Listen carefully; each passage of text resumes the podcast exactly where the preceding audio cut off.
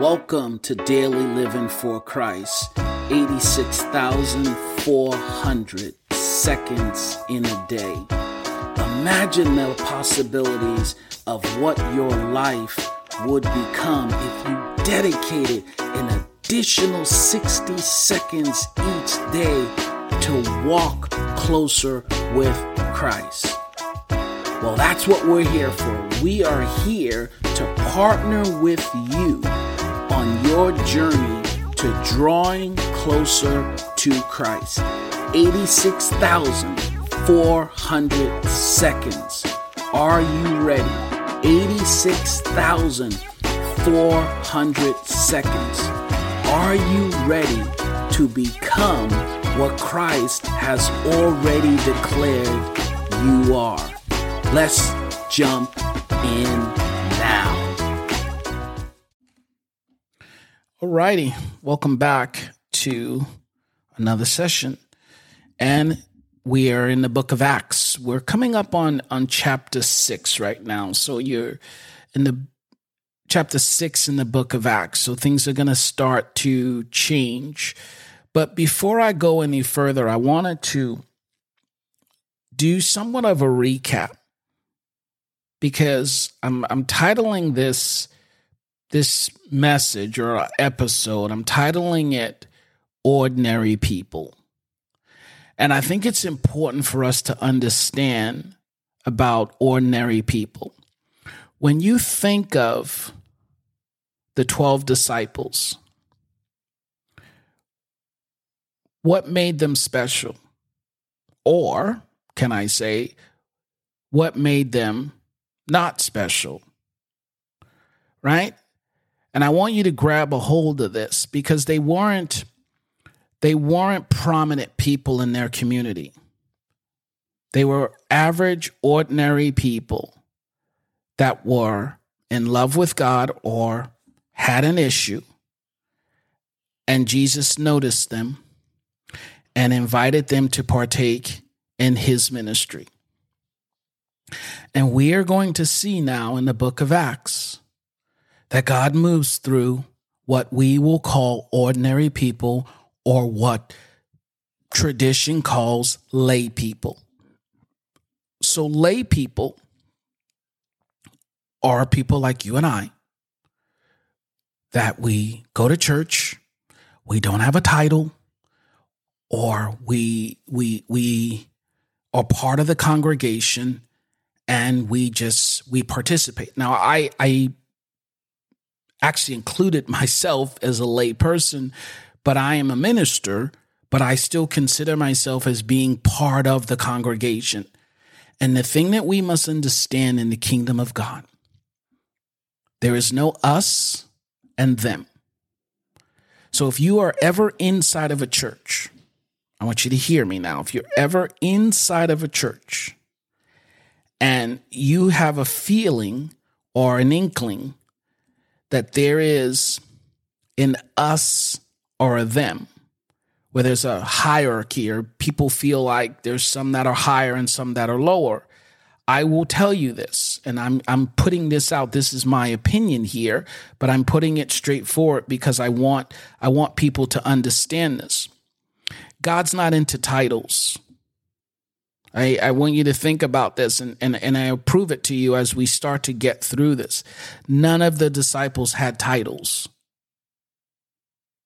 They were called by God to be able to do the things that God wanted them to do.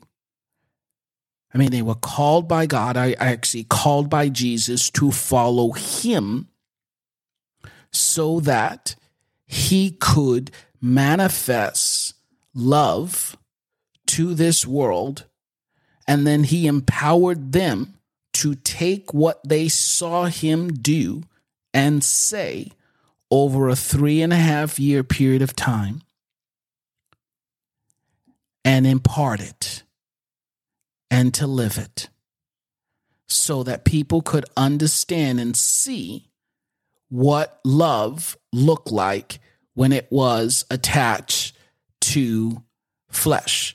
And I think that is the most important thing to grab a hold of is to realize God is into people, He's not into titles.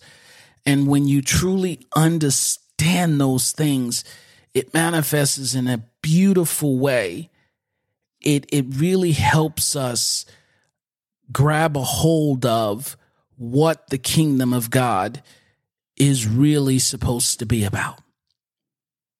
And the kingdom of God and the church as a whole is about family. God desires to have family. Everything that he does is about family. It's about bringing people together in family, in relationship. That is his whole point. He wanted family, and we, as we accept him, we become part of the family of God or the kingdom of God. So as we jump into and we start to read about in the book of Acts, you're going to start to see in chapter six, you'll see this whole relationship of family starting to deepen. You, you'll see it where the points that come up um, will share a lot for us. So I'm going to jump in. And there's a lot going on in chapter six. So I'm not quite sure if I'm going to break this down into two separate or, or go into one.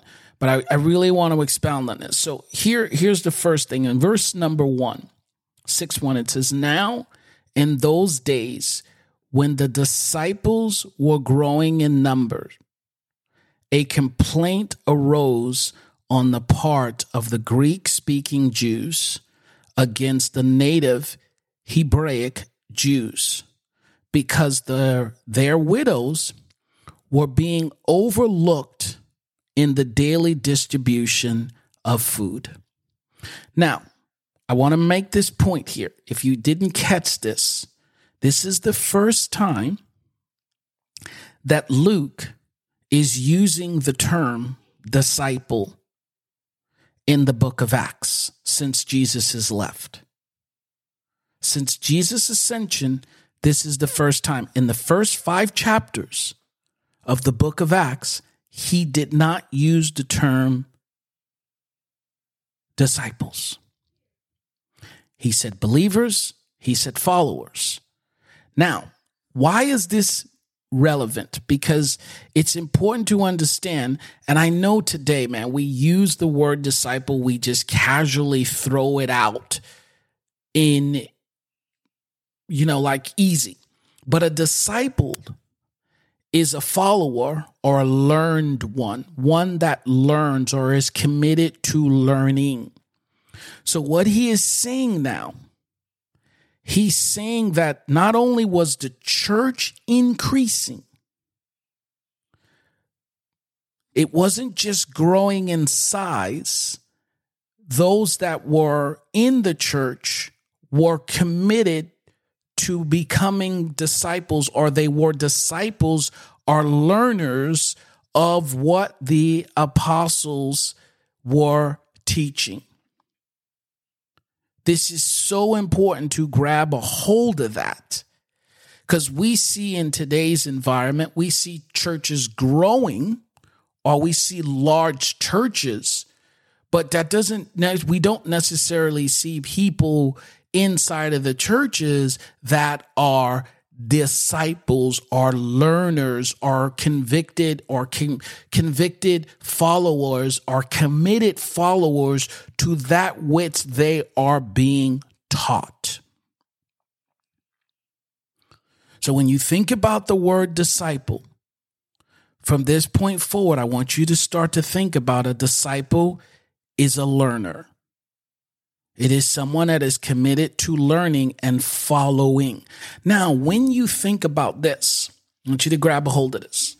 I talked about at one particular point how the Mary and Martha, I'm going to bring this back in because it brings this point up.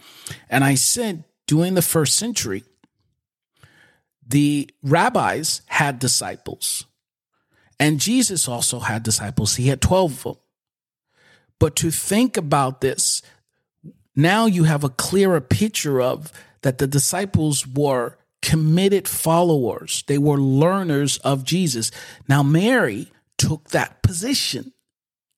She says, I too am a committed follower and a learner of Jesus. Mary Magdalene, I too am a committed follower and a learner of Jesus. Jesus' mother Mary, I too am a committed follower and a learner of Jesus. So there were not just male disciples, there were female disciples, but Mary put them on the map by taking the position of one that sat at their teacher's feet. Now, here's what I want you to also notice here. I'm going to break this down really slowly because a complaint arose. So, even amongst family and amongst congregations, complaints will arise. Complaints will come up. But what I want you to notice is, is how they handled the complaint. Now, the issue here was to give you a little bit of history. I'm using English terms to describe what transpired. So the complaint arose on the part of notice there were two different type of Jews that were in Jerusalem at the time. There were Greek speaking Jews and there were native Hebraic speaking Jews. So what had transpired was now what we find is is that the the Hellenistic Jews is the ones that had the issue. So their their widows were being overlooked doing the daily distribution of food. Wait, hold on. Check now. Remember in Acts chapter 2, all those that started to come to the church bought resources and they bought their finances and they bought things to the church so that the church was self sufficient.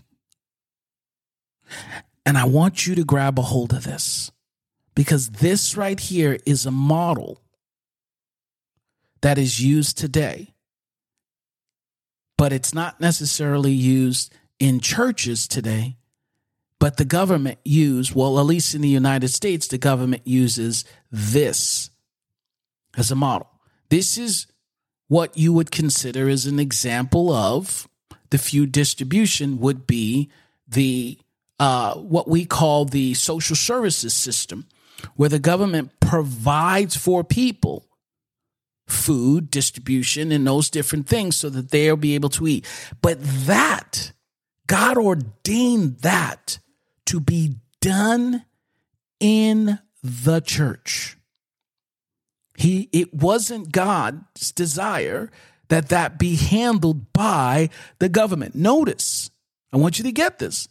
Judaism had their own way of providing for their elders and their people. Rome, Rome, the Romans did not provide for their people, which was the government that ruled the people there. So the church, when they established the church, they built this principle into the church. First principle was that together we are stronger. If we pool our resources together, everybody can be provided for. But another point here was look what happened. There was growth causing things to be missed. So the complaint came, one group against the other was saying, hey, wait a minute, you're forgetting our people. They're not getting food, Are you're missing them as compared to the ones that are not being missed. Like, how's that possible? But here's what transpired here. Let's go to verse 2. So the 12, who are the 12? They are now, we're going to call them the 12 apostles. Notice they were disciples first. Now they were the sent ones by Jesus, and Luke has now identified them as being the 12, and we're going to see a transition that they're going to go from 12. They're going to go from the 12, then they're going to be apostles. They're going to be the sent ones. And they actually are the ones that are ministering in the church. And it's important to grab a hold of this because the, the 12 all had a first encounter with Jesus. They physically saw and walked with him. So the church was built on the foundation. Christianity was built on the foundation of people who lived and walked with Jesus. Grab that. I want you to hold on to that because this is not something that you take lightly. The very foundation of Christianity were 12 men and other women and people that walked with Jesus and they passed on what they experienced and saw in Christ, they passed it on to the next generation. And we today are Christians as a result of what was passed on. Is it not the book of Acts?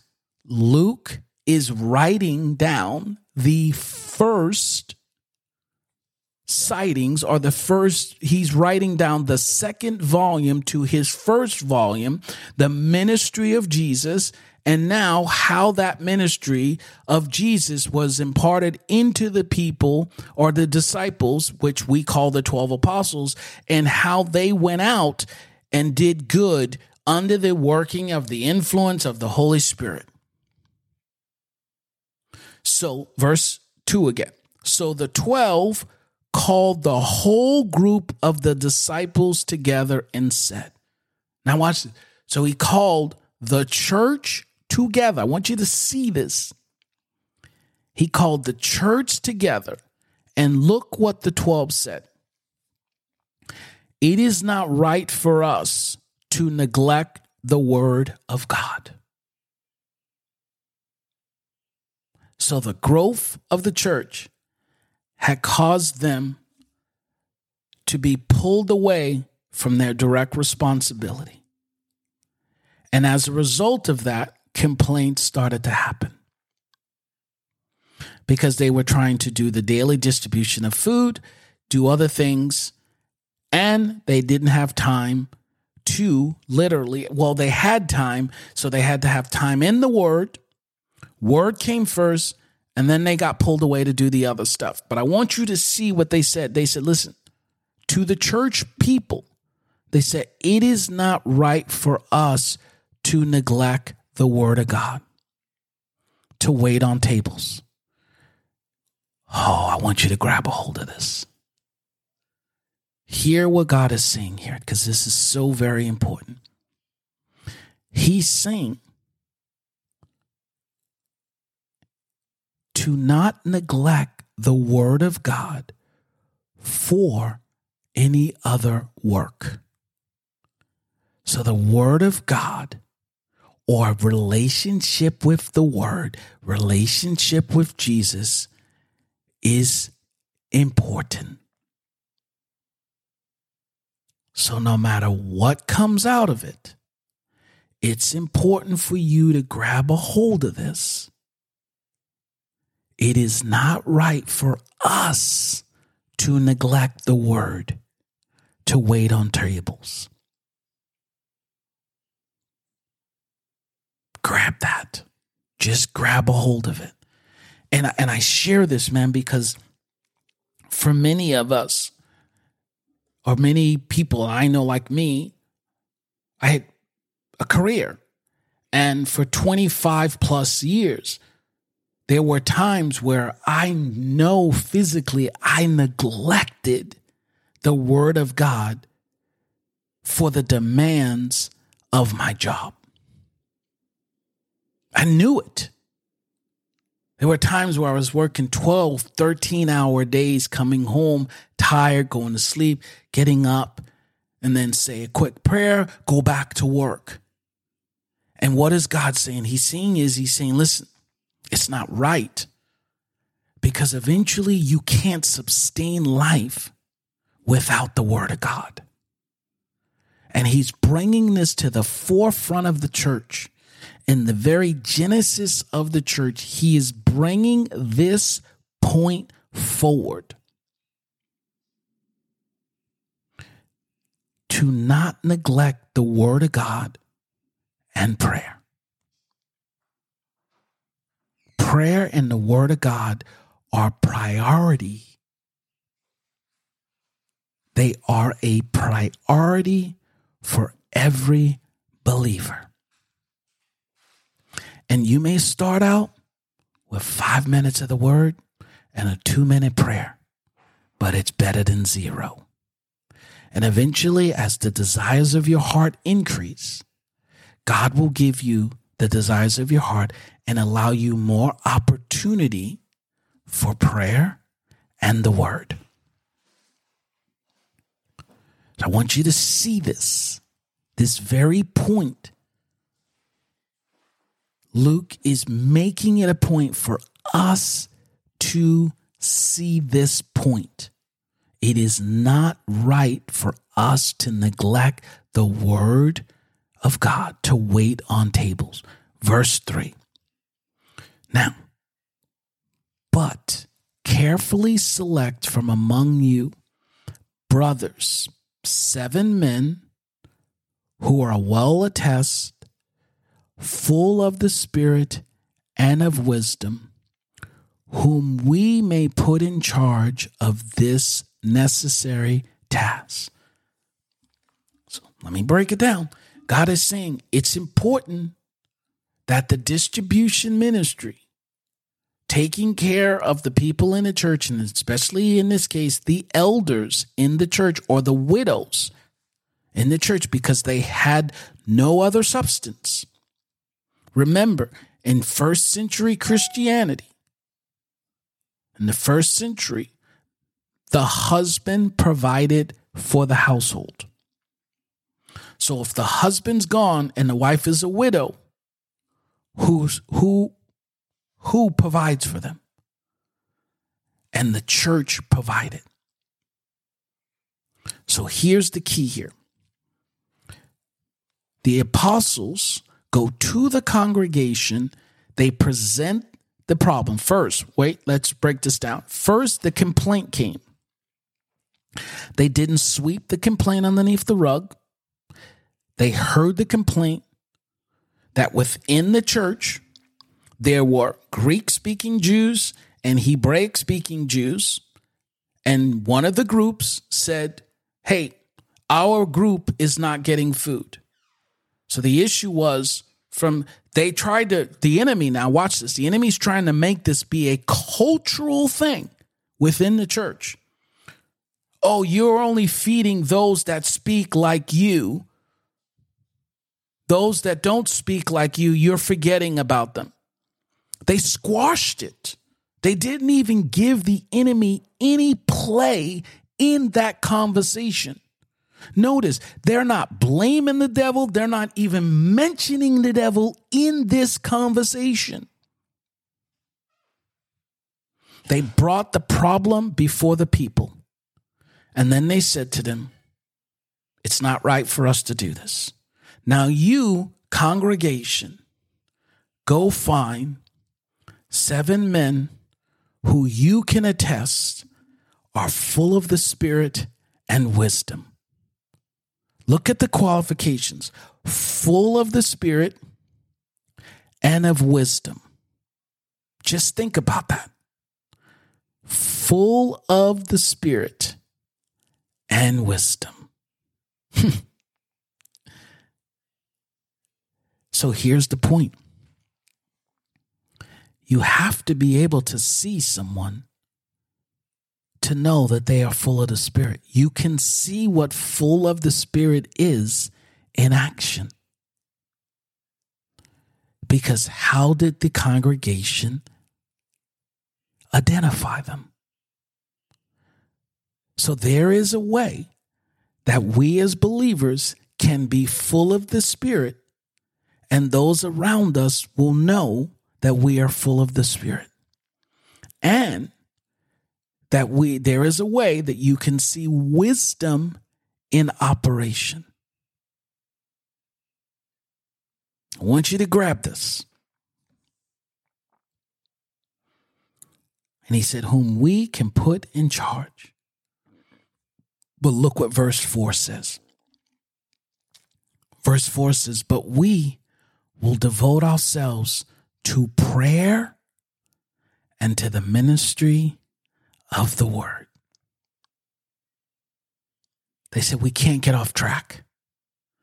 We got to stay focused on the plan. We got to stay focused on the calling. We got to stay focused on what Jesus planted in our hearts. And I'm saying to you tonight, as Paul said to Timothy at one time, he said, Listen, fan the flame. Fan the flame inside of you. Remember the words that were spoken over you.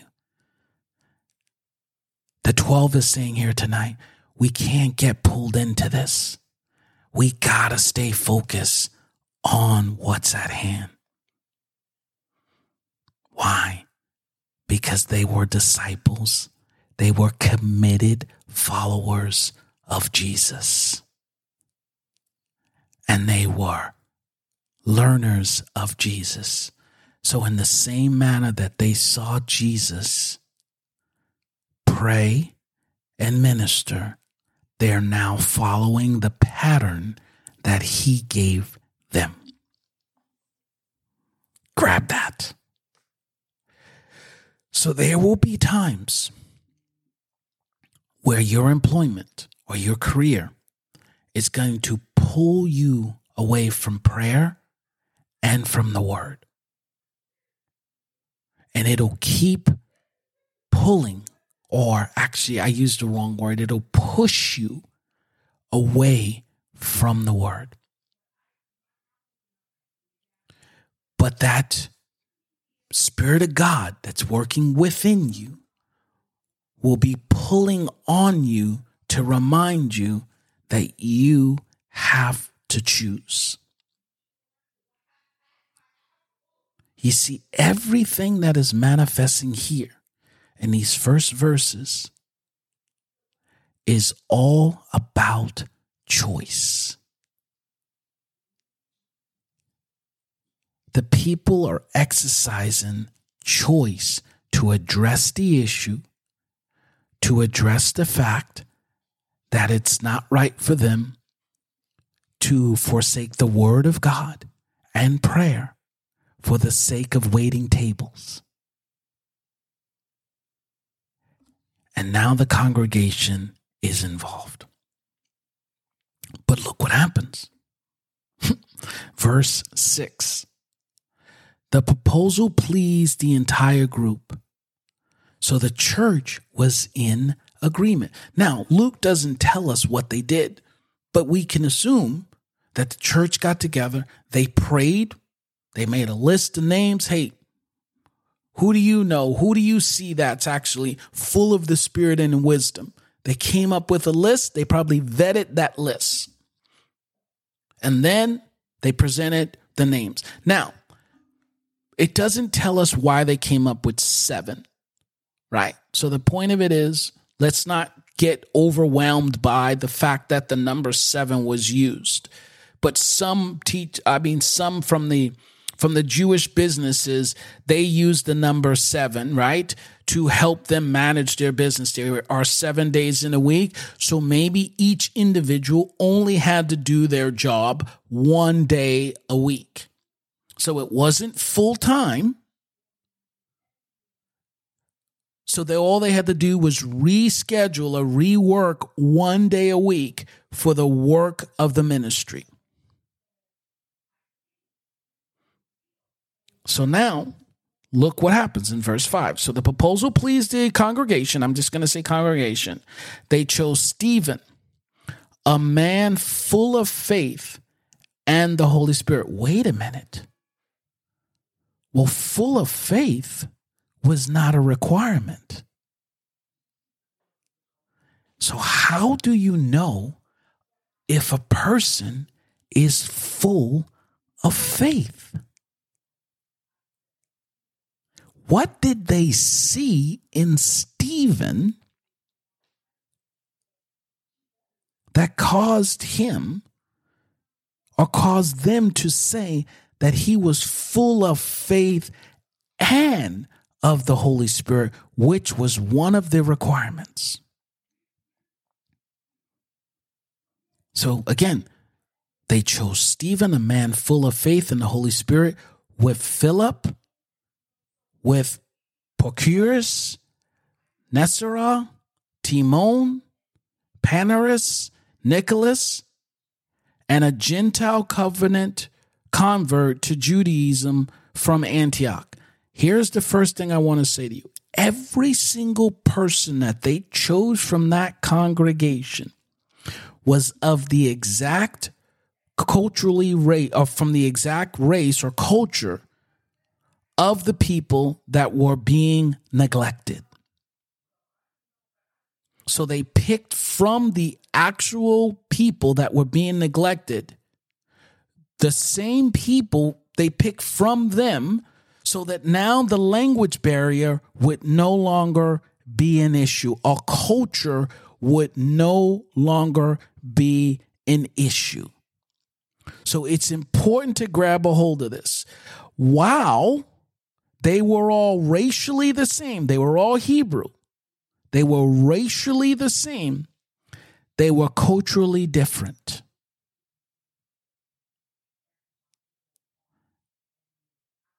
Just like we are culturally different, but when we become into church as believers, we are all the same. And it's important for me to grab a hold of this. It's important for me to say this because more is going to come on this. When you become a born again believer, you are no longer a watch this now. I know I'm going to get some heat on this one, but I'm okay with it because I'm going to do some more teaching on this later on, but I'm going to throw this out for you right now. You are no longer an African American Christian.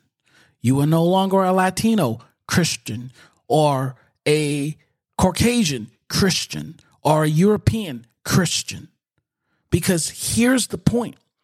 If you if you put your race before Christian, you now have put the emphasis on your race and not on your new position in Christ. I'm going to let that settle for a moment. Because the proper way to say this is I am a Christian who is African American, a Christian who is Latino, a Christian who is Caucasian or European. Now the emphasis is on we're Christian. And what the enemy wants for us to do is to put our race in front of our new creation. Does not did not Paul say any man that be in Christ or any person that be in Christ is a new creation. Old things are new. Old things are passed away. All things are new. So I want you to grab this because this very point, the book of Acts is addressing the issue immediately. Cultural differences tried to come up. Nope. Stop. Let's address it. Let's solve the problem right there, right now, and let's squash it. And if I don't know about you, but as you read through the book of Acts, this issue does not come up again. So I want you to start thinking about this. You are a Christian first, then you are from whatever culture you've come from or from whatever race you've come from. That is what Christianity is all about. That is where we live in the oneness of God. You see? Because when we're in the oneness of God, we can flow in his power and in his presence and allow his ability to flow through us. I just wanted to grab hold of this. I'm going to do more talking about this in the upcoming episodes because it's in the book of Acts, is where we understand oneness and unity is manifested. Distribution of food, distribution of money is there. There is oneness, there's one common goal, and is oneness in Christ. And that's all that matters. Now, let's continue. So they picked the seven from the culturally diverse group. And now in verse 6, it says, And they stood these men before the apostles. So now I want you to grab this. Who picked the seven?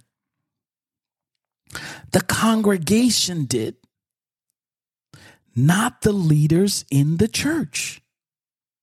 The leaders in the church presented the problem to the congregation, and the congregation fulfilled the need or whatever was the issue based on their understanding or their ability to know the people that were in the congregation. So, what is God saying? The answer to all of the church's problems or challenges is sitting right there in the congregation. We just have to empower them. Yeah, grab that, hold on to that. The answer to the church's challenges is sitting right there in the congregation. Isn't that what Paul said in Ephesians? He said that God gave some to be evangelists, prophets, pastors, and teachers. Right? He gave the fivefold ministry for the perfecting of the saints. So, anyone that is of the fivefold ministry, our only responsibility is exactly what these apostles realized in the beginning of the church we are to minister the word and to pray. Why? Because it is for the perfecting. Now, I want you to grab this. The word perfect in the Greek means maturing, complete without flaw. So, the perfecting of the saints is to bring the saints to a place of maturity where they are lacking nothing and they are complete.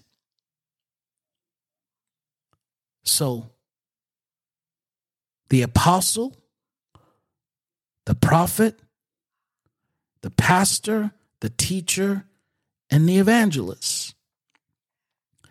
Our only purpose is to bring the congregation, bring people that are coming into the church to a place of maturity.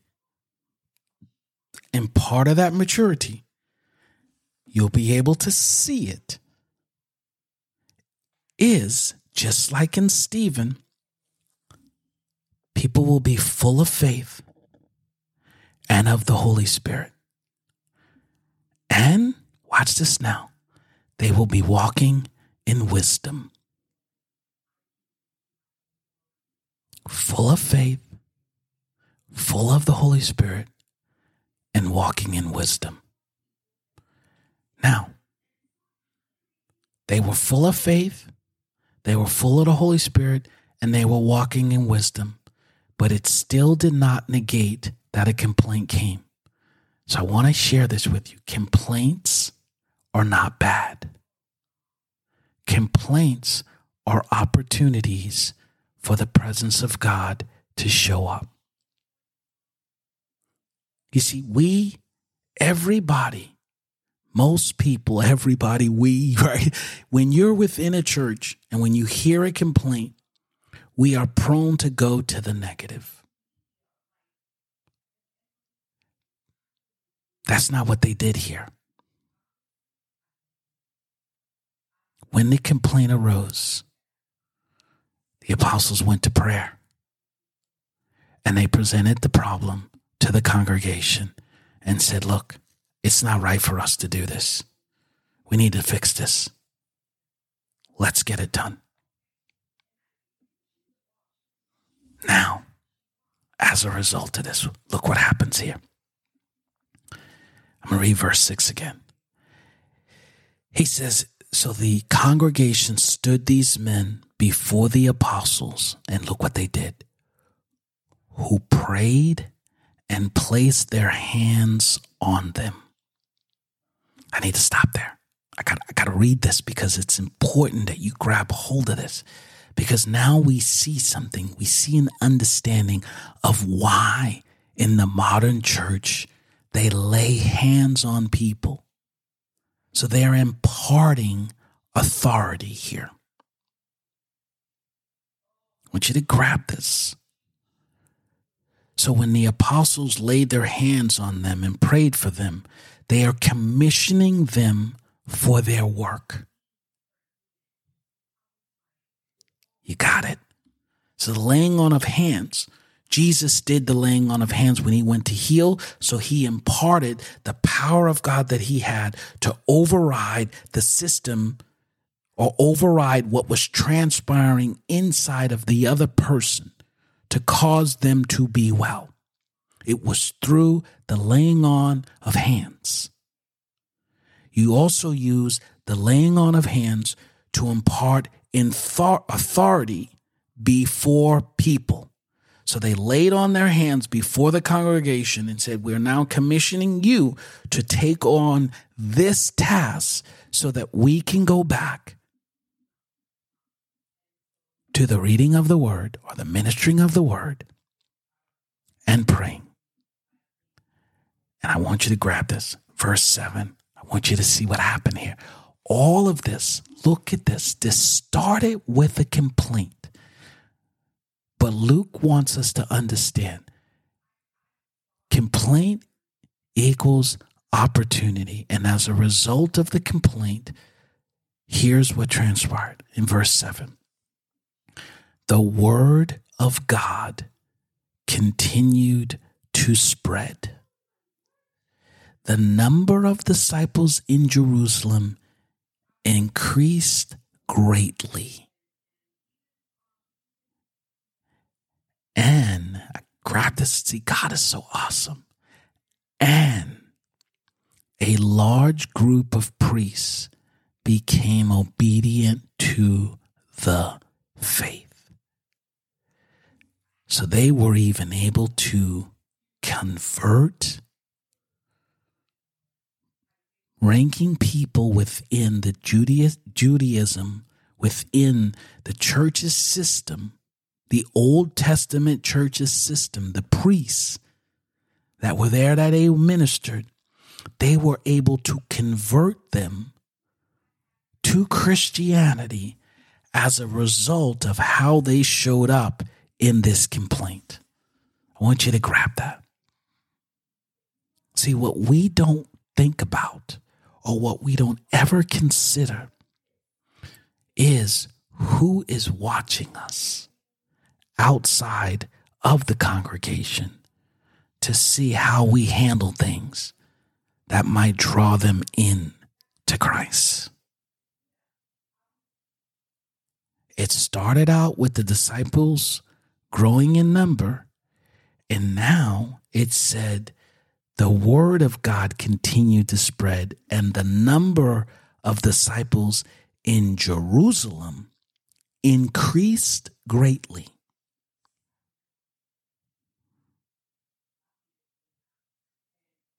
And a large group. So what does large mean? Notice, I love that Luke didn't give us a number, but he said a large group of priests. And in the New Testament, I think in the um, King James Version, it actually says a great multitude. So what? 50? 100? Right? Would you not consider that as being a large group? Can you imagine?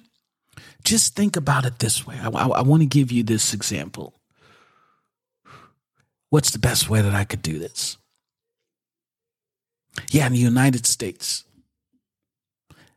50 of the 52 senators, as a result of how the church handles things, become believers or they become disciples. Think about that. it's incredible. So by that thing you now you have this opportunity to sway the community because people in influential positions now are obedient to the faith. What a wonderful thing. And it all started because the disciples, the 12, wanted to handle this in a godly way, not in a way that they thought was right. They wanted to handle it in a way that God wanted it to be handled or the way God thought that was right. So, what does this all say about you today? The focus here is extremely important. Number one, there will be times in your walk with the Lord that you are going to be pushed away with other details to push you away from time in the Word and prayer. But the Holy Spirit will be pulling at you to remind you that it's not right for you to be pulled away with these other things to forsake the Word of God. The other thing that is, when a complaint comes forward, it doesn't mean that it's bad. It could be an opportunity for God to use you to show up in a mighty way. And there's another one. Here's another point that you can visually recognize people that are full of the Spirit and wisdom and full of faith. You can visually recognize it. So it's a visual and it's an audible. So they were saying something and they were doing something in order for the congregation to recognize them. And I will say this to you I'm saying this to all the Stevens and all the Phillips that are out there sitting in church right now. Stay put. Don't allow yourself to be pushed away from where you're supposed to be because you're the answer to the complaint or the problem that will be that will manifest if you leave the answer is not there And God chose them. He chose seven, but he highlights two of them. And we're going to find out that Stephen does something amazing. In the next episode, we're going to focus only on Stephen. And Philip becomes an evangelist and evangelizes. And he's in the book of Acts in around the 20th chapter. So out of the seven, two of them went on to do greater things for God. But it all started with them being full of wisdom and full of the Spirit. So be blessed.